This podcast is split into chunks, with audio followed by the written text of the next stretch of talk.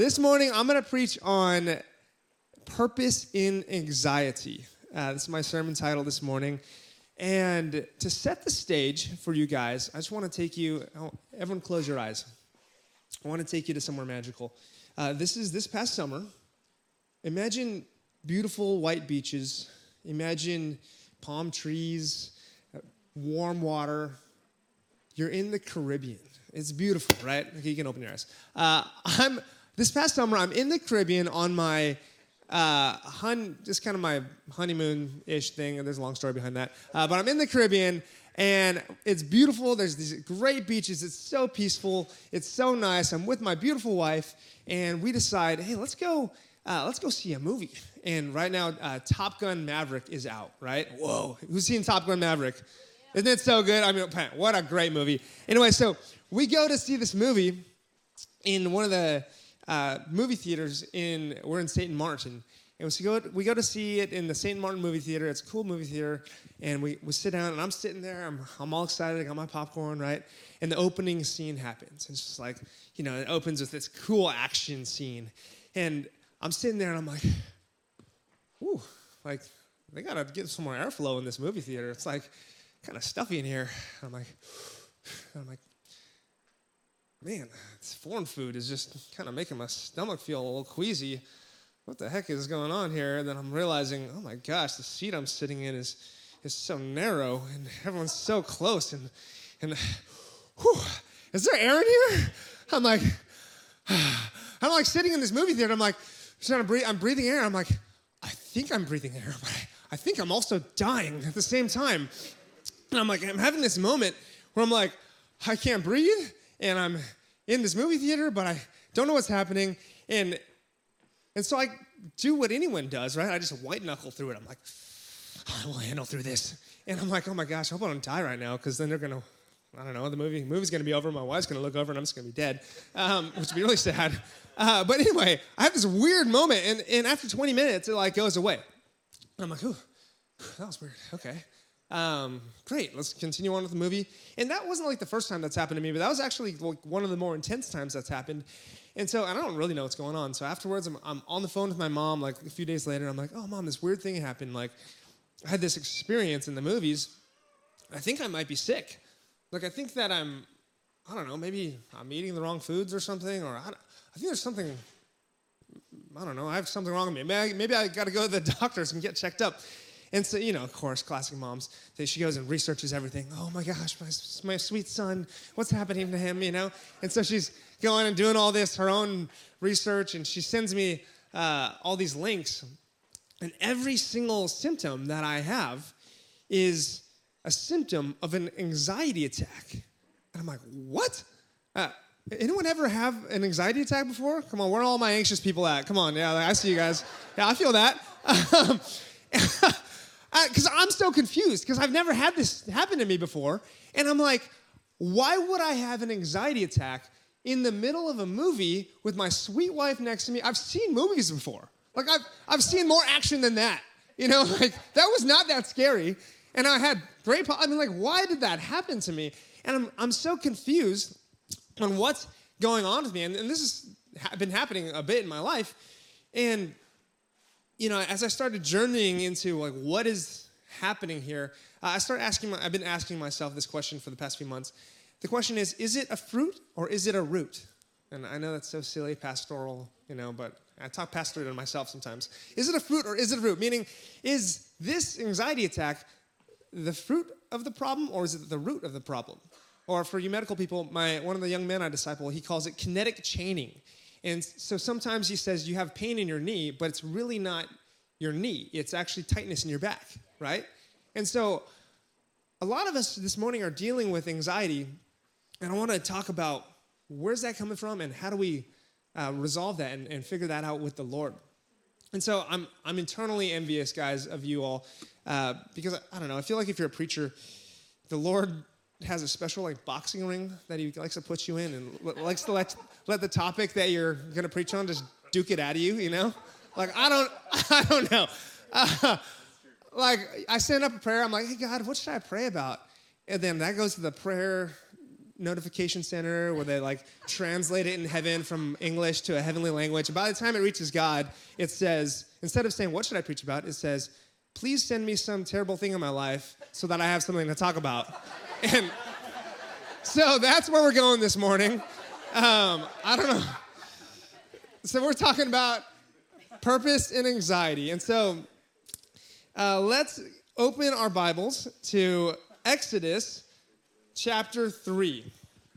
And to paraphrase this scripture that we're going to be reading, this is where, a lot of you have heard about this, this is where Moses, or God talks to Moses in the burning bush. And so to paraphrase what happened, Moses uh, grew up in Egypt, he's a Jew, uh, and was an Israelite, and he um, witnesses some Egyptians beating up on some Jews, and so he goes and kills the Egyptian, and then Pharaoh finds out, and so Moses runs away to a land called Midian, which means judgment, and Moses lives there for like 40 years just kicking dirt clods around, judging himself for all the poor decisions he's made in his life, and God meets him there in Midian, in Midian uh, because God knows that your judgment of yourself is nothing compared to his plan and purpose for your life. And so we are right here in Midian where God is meeting Moses in verse 7. And so the burning bush happens, and Moses walks up to it. And so this is what the Lord says. Verse 7 The Lord said, I have indeed seen the misery of my people in Egypt. I have heard them crying out because of their slave drivers, and I am concerned about their suffering. So I have come down to rescue them from the hand of the Egyptians and to bring them up out of, out of that land into a good and spacious land a land flowing with milk and honey, the home of the Canaanites, Hittites, Amorites, Perizzites, parasites, uh, Hivites, and Jebusites. Uh, and now the cry of the Israelites has reached me, and I have seen the way the Egyptians are oppressing them. So now go, I am sending you to Pharaoh to bring my people, the Israelites, out of Egypt. Verse 11 But Moses said to God, Who am I that I should go to Pharaoh and bring the Israelites out of Egypt? Now, this is our first glimpse that we get into Moses' anxious heart. Uh, because God has presented this big task to Moses, Moses and, and yeah, it's a, actually a very understandably terrifying task, right? Uh, but Moses has this anxiety that bubbles up out of him, and he's, he actually, through the scripture, he makes five anxious statements to the Lord uh, in this dialogue with him. And we're going to talk about all five of those statements. But his first one is this it's who am I that I should do this, right? He says, Who am I? And so Moses is asking, really deep down, he goes, Who, who am I?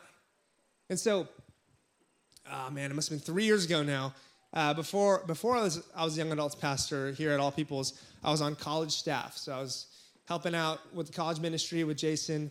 And I get called into this meeting or to, to lunch by Robert, Jason, and Kendall. Now, pro tip to all you guys if Robert, Jason, and Kendall, those three big dogs, if they ever ask you to lunch, if you value your life, run away. Like, I'm talking sell your house, change your identity, post up in Panama for like 10 years, because these guys, all they do is mess with my life, right? so, I mean, stepping in the ring with these guys is like stepping in the ring with John Wick after his dog died or something, you know? Like, they're crazy. Um, so, anyway, they, they invite me to lunch, and of course, I'm anxious. And what do you, of course, what do you think I'm thinking? I'm like, I'm about to get fired. Like, that's gonna happen. I'm like, oh my gosh, they're gonna fire me. And so I'm at lunch with these guys, and they're like, Hudson, you're probably wondering why we asked you to lunch. And I'm like, thinking, how do you tell someone that you got fired from a church? how do I explain that to people? I'm like, no, I don't know what. And they look at me and they're like, Hudson, we want you to be the new young adults pastor. And my, I mean, like, my eyes just got, I mean, I nearly gave birth. Like, it was a mixture of sheer terror, right? Hysteria and like complete disbelief. Because I'm like, I can't be the young adults pastor. I am a young adult. Like at, at the time, I was like, I was 25. So I'm like, I'm smack dab in the middle of the people you want me to pastor. Like, there's no way that I can be the young adults pastor. You know, ask someone older, ask someone else. Like, Like, you got plenty of great people in the, in the church. Why do you got to do this to me? Um, I mean, as long as we're handing out jobs that I'm not qualified for, might as well make me the worship pastor as well. Like, holy smokes, guys. And, and so they're like, no, no, no, you're going to do great. We, we think, we believe in you, and, you know, they say all the nice things. Um, we believe in you. You're going to do great. It's just, yeah. like, this is going to be great for you. And I'm like, oh my gosh, you know what? Let me pray about it. Let me ask the Lord, right? And so I lose my entire appetite. You guys wasted a whole meal on me. I'm sorry. Um, I couldn't eat a thing. And I go home. I'm just like, Lord, what do I do? Uh, God, do I do this? Like, and I'm really asking God that question that Moses is asking, right? I'm saying, who am I to, to be a young adults pastor? Who, who am I to do this? And, you know, when you, I don't know, ask a friend or, or maybe your, your father or your, parent, your mother, you say, who am I to do this? You know, the kind of expected response is, oh, you're, you're totally qualified, right? You can do this. You're prepared for this. Like, it's going to be great. Like, that's the expected response from a friend uh, or, or a family member. But from God, the response was not that. God said, uh, when I'm like, who am I? He goes, well, it doesn't matter who you think you are. It goes, it matters who, who I am. And I'm like, oh, there's a zing, you know? Like, okay, God. And that's exactly actually what he says to Moses, right? He says, it doesn't matter who you are. He says, I'm enough. See, Moses says to God, who am I that I should go to Pharaoh and bring the Israelites out of Egypt? Verse 12, he says, I will be with you. That's what God says. I will be with you. You notice he doesn't even address Moses' question.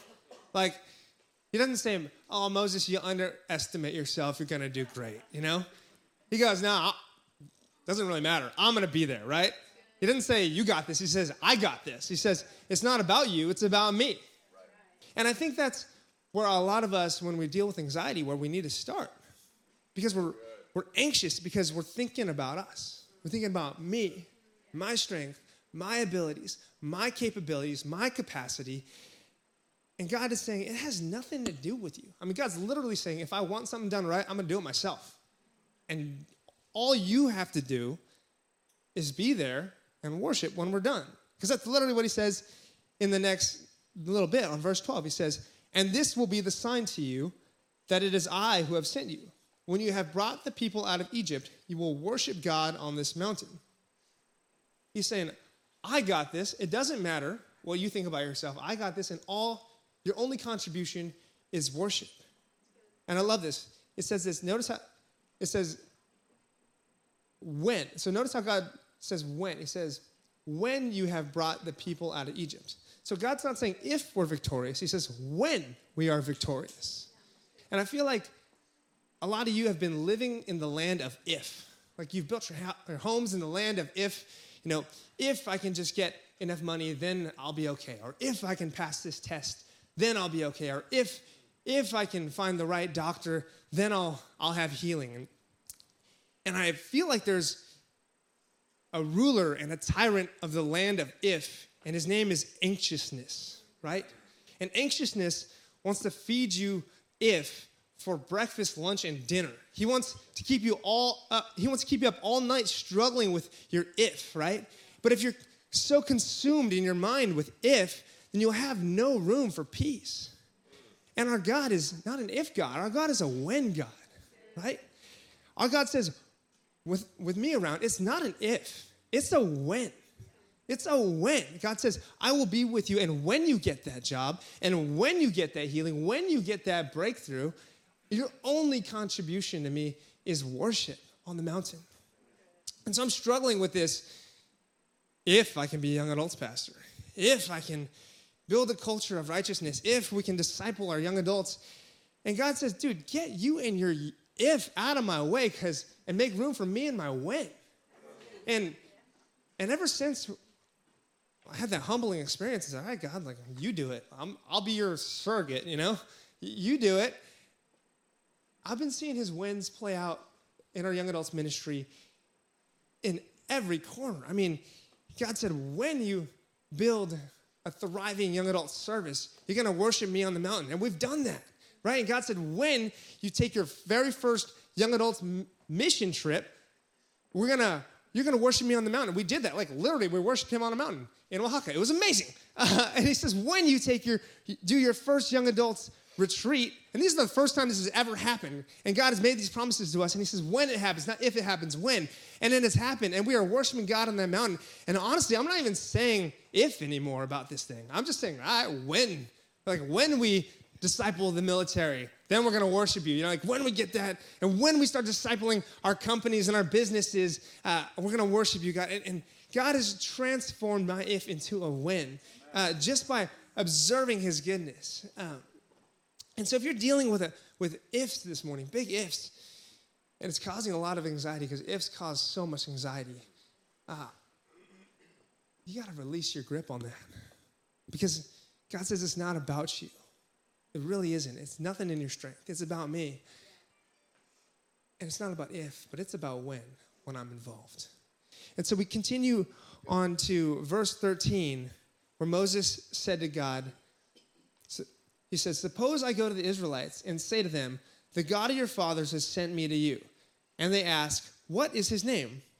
Then what should I tell them? And so Moses' second anxious question is this He goes, Well, who are you then? Like, who am I? That he first says, who am I? And then he says, who are you? And that's the question we all ask God. You go, we go, okay, God, who, really, who are you?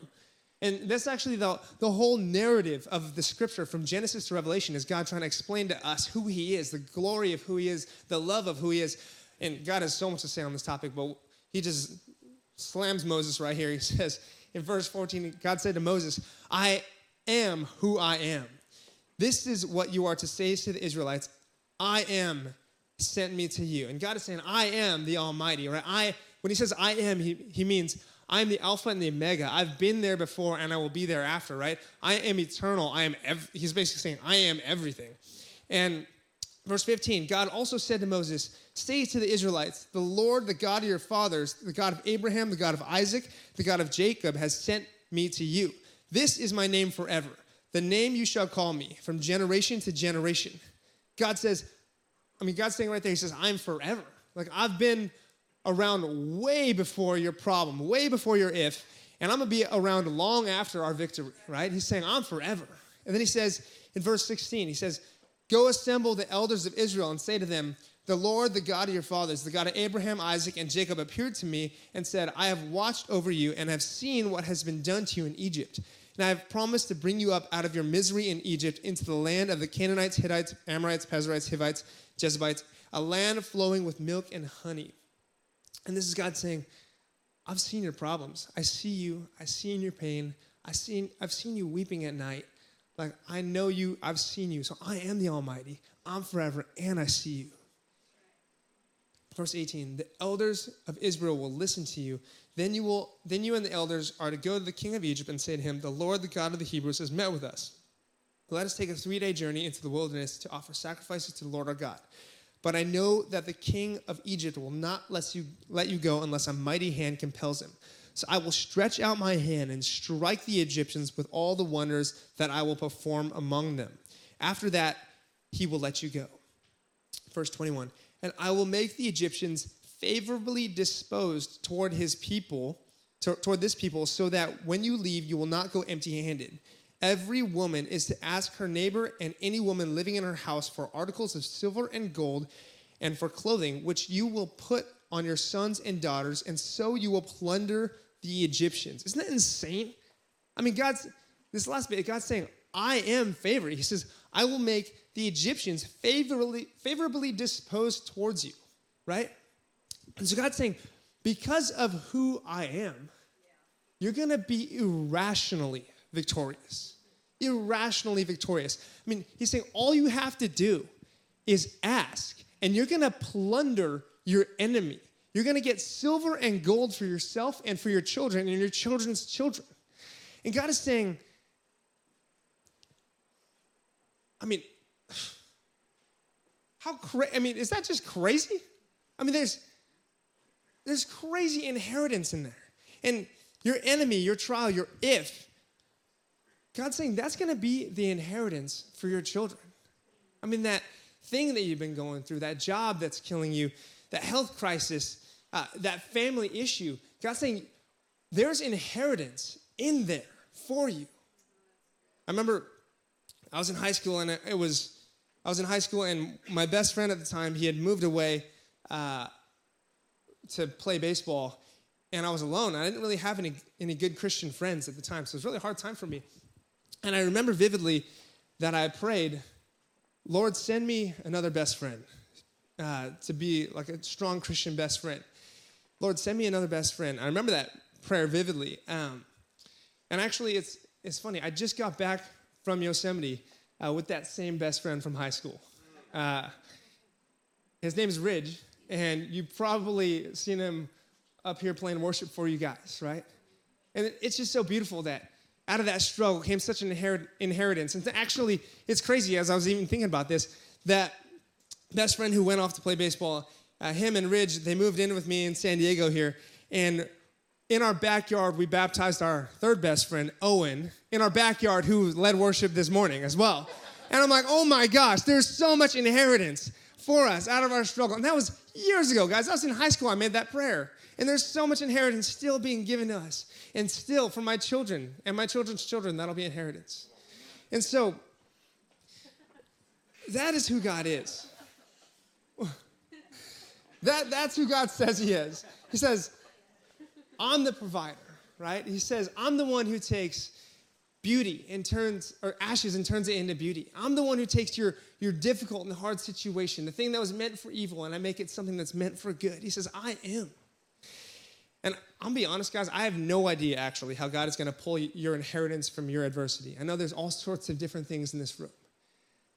And that's just the thing. I mean, this is where it turns from a fear message into a faith message is the Israelites were enslaved for 400 years under harsh abusers. They were broken and beaten. Not a single one of them ever imagined that God would use their abusers to give them gold and silver for their children. I mean, that is crazy, irrational, and unreasonable favor. And that's who God is saying that He is. When Moses says, Who are you? God says, I'm crazy, irrational, and unreasonable favor for you. I don't know how God's going to do it, but I know that it's not an if, it's a when for you guys. And so Moses continues on and he says, he, Moses answered and says, What if they do not believe me or listen to me and say, The Lord did not appear to you? And so basically, Moses' question, his third anxious question is this He goes, Well, what if it doesn't work? Right? What if it doesn't work? And oh my gosh, if I had a dollar for every time I asked God that question, I wouldn't need this highly lucrative job. You know what I mean? Um, I ask God that a lot. Oh my gosh, God, what if it doesn't work? Right? Oh my goodness. Uh, and that's that's a heart of an anxious. That's the, that's an anxious heart. Oh my gosh, what if this doesn't work? And I remember when I started as a young adults pastor. Uh, that was a big question in my heart. What if this doesn't work? What if we can't do it? Like, what if I can't do it? And I remember there was this one young adult service last year, uh, and the day of the service, I'm like hours before the service, my entire worship team got COVID, and they're like, "We can't come," and I'm like, "Oh my gosh," uh, because I had also written my sermon that service to totally incorporate the worship team. Like we're gonna have worship, a word, worship, and I was like, in a in a second, my sermon and my worship team are gone, and I'm like, the service starts in hours, and I'm like, oh my gosh. So I pulled together an emergency meeting, my my young adults team, and I'm like, guys, what do we do? Do we cancel the service? Do we like what do we do? And they're like, well, we got faith that God can do something big with this. You know, let's let's just go ahead and have it. And I'm like, you guys got more faith than I do. Like, this is crazy. I mean, you, all, y'all should be the young adult pastors. Um, and I'm like, all right, let's go ahead. Let's send it. Uh, let's have the service. And so, the, but the whole time I'm, I'm wondering, like, what if it doesn't work? Like, what if nobody comes? What if we have nothing to give them if they do? What, what if they do come? Like, what if we got nothing to give them? What if God doesn't show up? Like, all these what ifs, right? And I know that a, a lot of us are asking God that right now about our situation. Like, what if it doesn't work? What if I don't get better? What, what if I can never afford it? Now, what if I have faith and, and, and you don't come through, God? And that's a big question of an anxious heart. It says this in verse 2. It says, Then the Lord said to him, What is that in your hand? A staff, he replied. The Lord said, Throw it on the ground. Moses threw it on the ground and it became a snake, and he ran from it. Then the Lord said to him, Reach out your hand and take it by the tail. So Moses reached out and took hold of the snake, and it turned back into a staff in his hand. This, said the Lord, is so that the Lord, so that they may believe that the Lord, the God of their fathers, the God of Abraham, the God of Isaac, and the God of Jacob, has appeared to you. Verse 6. Then the Lord said, Put your hand inside your cloak. So Moses put his hand inside of his cloak, and when he took it out, the skin was leprous. It had become white as snow. Now put it back into your cloak, he said. So Moses put his hand back into his cloak, and when he took it out, it was restored like the rest of his flesh. Then the Lord said, If they do not believe you or pay attention to the first sign, they may believe the second. But if they do not believe these two signs or listen to you, take some water from the Nile and pour it on the dry ground. The water you take from the river will become blood on the ground. And so the first application of that scripture is obvious. I mean, God is saying, My man, I'm doing, I've done miracles for you in the past. I've shown you my power in the past. You better believe I'm going to show you my miracles and my power again in the future in your situation, right? I mean, God is saying that so clearly. Uh, but the second thing about this, which I think is so interesting, is that God uses his staff, his hand, and water from the Nile, right? These three things God uses. And all of those things are within reach of Moses. Like Moses can go and get those things. They're items he owns or things that are near him, right? And so God isn't saying to him, for this to work, because that's the question we're asking, what if this doesn't work? God's not saying, for this to work, you got to perform at this level. Like you got to hit this bar up here, or else it's not going to work, right? Or God's God's not saying you got to grind this hard for this to work. Actually, everything that Moses needs is right within his reach, right? So God has placed everything that you need for success within your reach. And if it is not within your reach, then it's not meant for you in this season. And I think that's a huge thing with anxiety is we we have a lot of anxiety over things that are not meant for us in this season. Things that we can't control right now. And we've got to stop worrying about those things. Like you you can't control your kids when they go off to college, right? You just have to have faith that you raised them right and that they're gonna do the right thing and, and let it go. I mean, you can't control if she's gonna text you back. She might not, right? But you, you can't control that. You gotta, you can't control the future. And we all have this anxiousness about these things that we can't control. I remember I was talking to my friend, and he was having stress because he said, and I quote, uh, I should be further along in life by now. And I laughed to myself when he told me that because he is younger than me, but he already owns a house, right? And I'm like, from my perspective, you're actually way further along in life than I am, right? And but that's the thing, I, could I could get anxious about that too. I'm like, oh my gosh, like these guys younger than me and my age, they they all own houses, and, and oh man, I gotta work harder, I gotta make more money, I gotta grind, I gotta do more, be more, right? No, that's wrong. I mean, it's not meant for me in this season because it's, it's not within my reach. I mean, it would be great one day, but that's for another season. And we can't stress about things that we can't control right now because if because God has put everything you need for success within your reach, and if it's not within your reach, then it's not meant for you in this season. And so we got to stop stressing about things that aren't ours right now. And like I stress about my kids. I don't even have them. Like, oh my gosh, my kids are gonna grow up in this crazy world, you know? I don't have kids. And I, we get anxious about all this kind of stuff. And all this, all this worry takes up mental space and it doesn't leave room for peace. And so for our young adult service that night, we just took what we had within our reach, which is a sound system and big faith. Right? And so I remember I show up and I got my, my setup crew helping me set up chairs, and I'm like, hey guys, uh, here's the deal. We got nothing. like, we got nothing.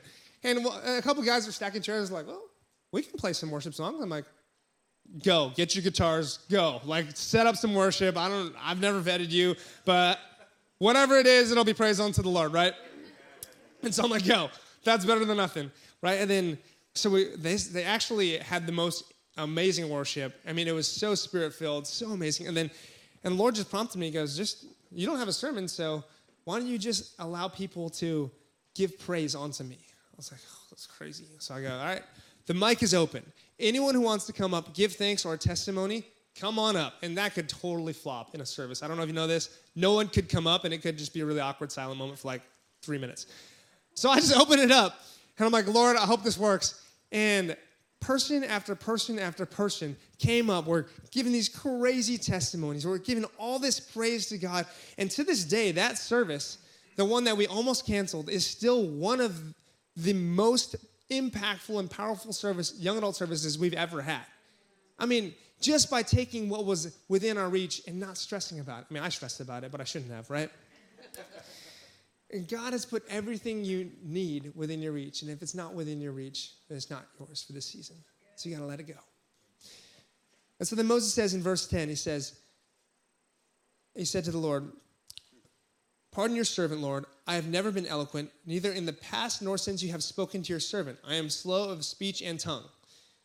Moses' fourth statement is this He goes, I'm not good enough. That's basically what he says. He goes, I, I can't do this. I'm not good enough. And I was kind of laughing when I read this because I'm like, Moses, who like who are you comparing yourself to? Like uh, you obviously have some standard in your mind on what you need, the qualifications you need to release people out of Egypt, right? I'm like, this has never been done before. Like, who are you comparing yourself to? Uh, and at its heart, this is a comparison statement, right? Because I'm not good enough. That's a comparison statement. And comparison will always lead to anxiety. Like 99%, 9, 9.9 times out of 10, it's going to lead to anxiety.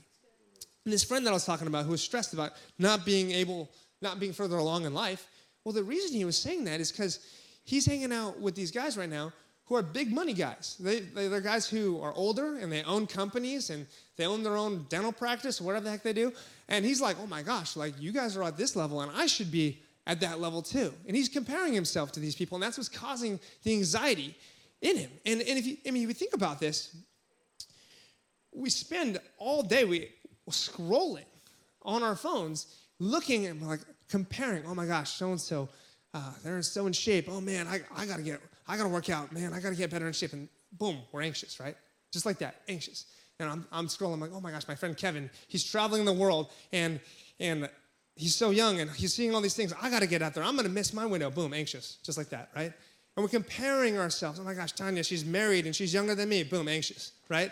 We're comparing the best parts of other people's lives to our very real, normal lives. And then we come to church on Sunday and expect that a 45 minute Jesus TED talk is gonna undo hours of negative neural pathways of comparing yourself to other people. And of course, we're anxious, you know? And God has made you who you're supposed to be. And if you compare yourself to someone else, you're going to get anxious. And if you're experiencing a situation right now that's making you anxious, know that God has given you everything that you need in your season right now for success. I mean, he says so in verse 11. This is the Lord's response to Moses. The Lord said to him, Who gave human beings their mouths? Who makes them deaf or mute? Who gives them sight or makes them blind? Is it not I, the Lord? Now go, I will help you speak and will teach you what to say. The Lord's saying, I got you. I've given you everything you need. Stop thinking about comparing yourself to other people or what they have. I've given you what you need. And everything you have now is going to be successful for you in the future. God's not saying you got this. He's not even saying that you're enough. He's saying, I got this and I've given you everything. You can't fail.